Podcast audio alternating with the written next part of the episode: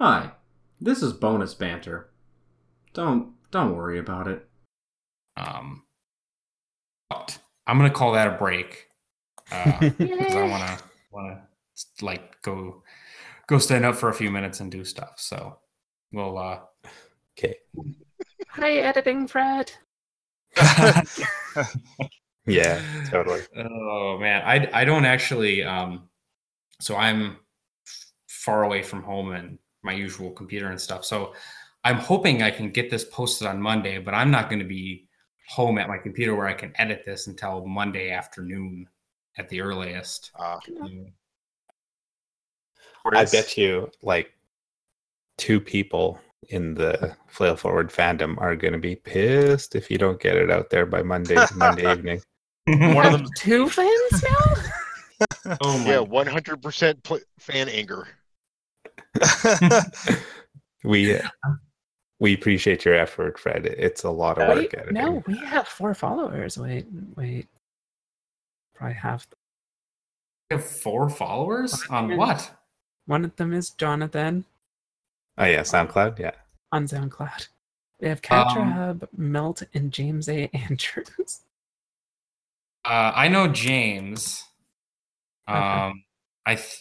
Doesn't one of us follow this? Follow the... I do, yeah. Yeah, I know. I think though that I followed the Twitter, but not the SoundCloud yet. I actually linked it like while we were in the stream because some friends were like, "You should entertain us," and it's like, "I'm in a podcast right now," and it's like, "Well, give us a link to that." It's like it's being recorded. I'll tell you what. Here, I'll just give you the link to the SoundCloud. All right, I'm gonna step away for a few minutes. Go ahead, Brett. Okay.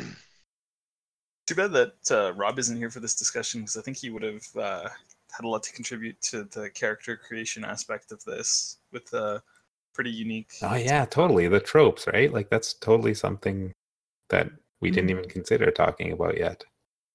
Yeah, we need to get into how a game defines role. Well, we already were starting on that. And we kind of wandered off it. That's kind of what we do. Yes. We start, a dozen conversations in one podcast and don't finish any of them. It's also pretty helpful just for me to listen to what you guys have to say about character creation in terms of my own. I've been finding that a lot of what I'm stuck on is like I have a game that has no character creation. Like there just is none until you start playing. So there is no session zero. And I think that it creates somewhat of a barrier in the game that... when you don't have a background, a backstory. So it's interesting. That could also cause other problems. Like I think you should still have a session zero. It's just session zero should be like half a session, then you go into session one. Like you still need to cover things like what the campaign's going to be about, the types of things that you're going to touch on. For some players, you might want to have it set up where it's like set up the do not talk about these kinds of topics kind of thing because it like binds and veils. Yeah. Yeah, I guess. Yeah, stuff like that. So I think that's still important. Campaign-wise, I agree with you. I'd like it to be as minimalist as possible in terms of the character setup. So I don't know if I should adopt sort of the ideas of what's it called, Master's thing, where you just kind of pick an item or representation of what your character should be like, or just pick a mini and that's good enough. Or if there really should be something that defines your character that we've discussed and talked about as a group or something like that. That's sort of a limiting step for me. So, I mean, having something to just use as like your avatar and just building your character off of what you see that embodying is kind of interesting. I can see it being I can see it being good and bad in different ways. But I think it's interesting enough that it's worth trying. What does Swords Without Master call that? The term you were using? Eidolon, I think. Eidolon? So, I think they use a couple different words for it. I think that's something worth considering. I think direction. Like, I'm trying to envision, like, a quick setup, like, because you said, like, minimalist is what you're going for, right? But, like, how do you... some kind of conceptual avatar for the player to get their teeth into. Yeah, like, even if they don't understand their character completely when you start, like, what can they sort of hook into when they start so that they can play something until they learn more about their character? Exactly. And I think that might be something that Kat's right about, that there just needs to be a session zero where you get the players invested in, like, what is the world? What is your objective? Why are you here? And then to build from that would be your actual first game. So, right. And like she said, you know, session zero could be the first hour of a session. Exactly. It doesn't have to be the full session. Right. And as long as it's not, I'd like it to be prep unintensive or inintensive. So if it's something that can be done without like preconceived ideas, sort of like everyone sits down at this table and is like, all right, we're about to start a game. What's the world? Like, what are our roles in this world? And yeah, I think that would be what I'd like to define a little bit more. Yeah, you're right. I think there just needs to be something to hook the players in. I think that's a failing of what because it's difficult to have to sink your teeth into it without a direction of what your character represents in the world. Yeah. One thing you might actually consider is a very, very like short story, almost like. For example, like just half a page, maybe, of like, you know, a mad scientist like cackling against like, you know, the lightning flash in the background, you know, pretty generic stuff, just like, this is the setup, and then dump them in. And like, okay, there you go. It's like something really quick and simple, but enough that they understand the kind of setting, they get the feel for what's going on. Like, it doesn't have to be a lot just to get the emotional feel and the genre of the story, I guess. Absolutely. That was sort of my original idea. I know I suggested this for some reason before to somebody, but give the players some Mad Lib sentences to fill in. Mm-hmm. I've gotten that suggestion as well in a very like Powered by the Apocalypse way, where it's sort of like, here are some like check these boxes sort of thing, like my character has blank eyes, and then it allows the player to fill those things in to define that starting thing, or I handle stress in this way, whatever it is. So take a more fiction-based approach to the mechanics. Right. I will say immediately that I have always hated that I handle stress in this way.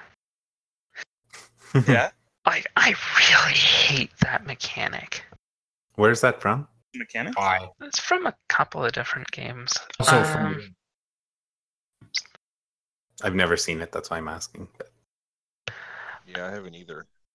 Actually, I know it was Fred had that included in his, among other things, but I know that wasn't where I'd first seen it. I've seen it somewhere else before. I just can't think of it off the top of my head. Well, Ashes has it. That's the coping mechanism. Sort of. Yeah, there's others as well. I've seen it in video games too, but it's not as bad there. But it's like things like... I turned to alcohol to fix my problems, and it's like... Oh, yeah. Oh, I know it was in... What was it? It was like one of the Cthulhu games had that. Was it called Cthulhu? I don't think it was. I don't know Cthulhu, but Blades in the Dark totally has a stress thing. Yeah, it's not the stress that's the problem. It's that they basically attach you to a single way to resolve your stress, and that's it. That is Blades in the Dark. You have a vice. Well, I mean, it's not so specific, but it is. I mean, it can change, but you have a vice, and that's how you resolve your stress. Yeah, but they're not like incredibly specific. And it's not the same for every player. There's variety, but it is like, you know, stress and vice. But actually, sorry, go ahead. No, that's fine. I was just going to say, I'm a little confused about what Kat said, because I don't think any version of my game has had a how I deal with stress thing. Although I've certainly considered putting that in something, but I don't remember having that specifically in there. I could have just forgotten about it, too. That happens.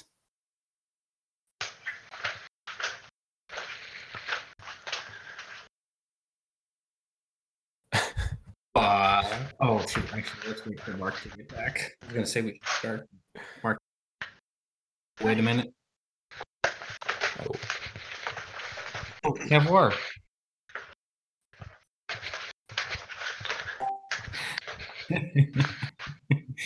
I thought you would just kind of quietly run away, Kevlar. I wouldn't have blamed you.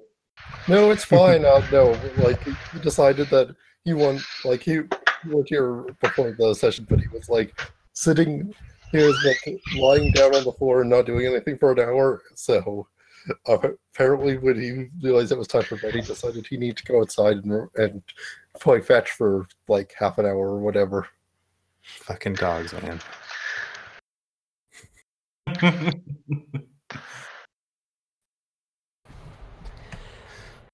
Good enough. Well, at least you played the dog. Fortunately, we're back, so yay. Yeah.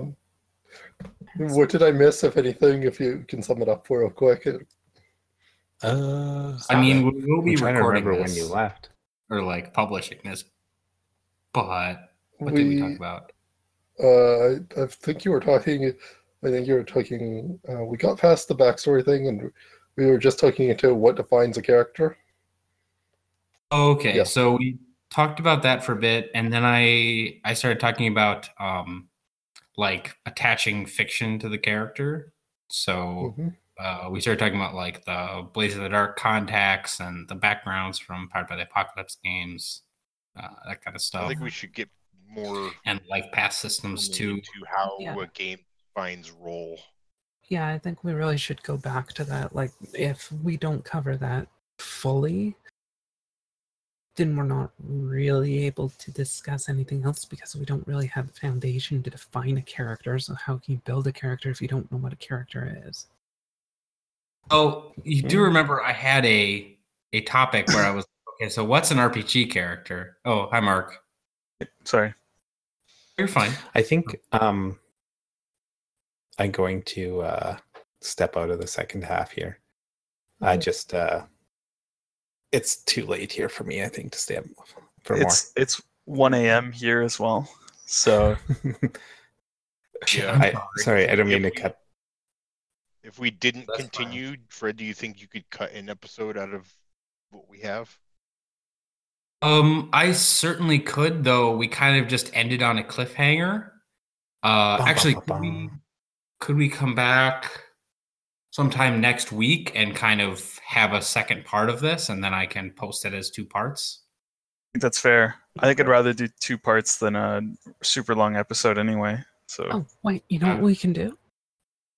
What, okay. Finish on Tuesday? So to end this, instead of, like, we'll do a part two, but we'll just get Craig to start recording and just all be like, and now we're going to end on a cliffhanger. And have everybody do like an evil laugh. I don't do evil laughs. No. Craig is recording. Kath has that in there, so now we're just using that. Just us talking about how we're going to transition this to a two-part episode. That's our transition to a two-part episode. Yes, that sounds unfortunately on brand.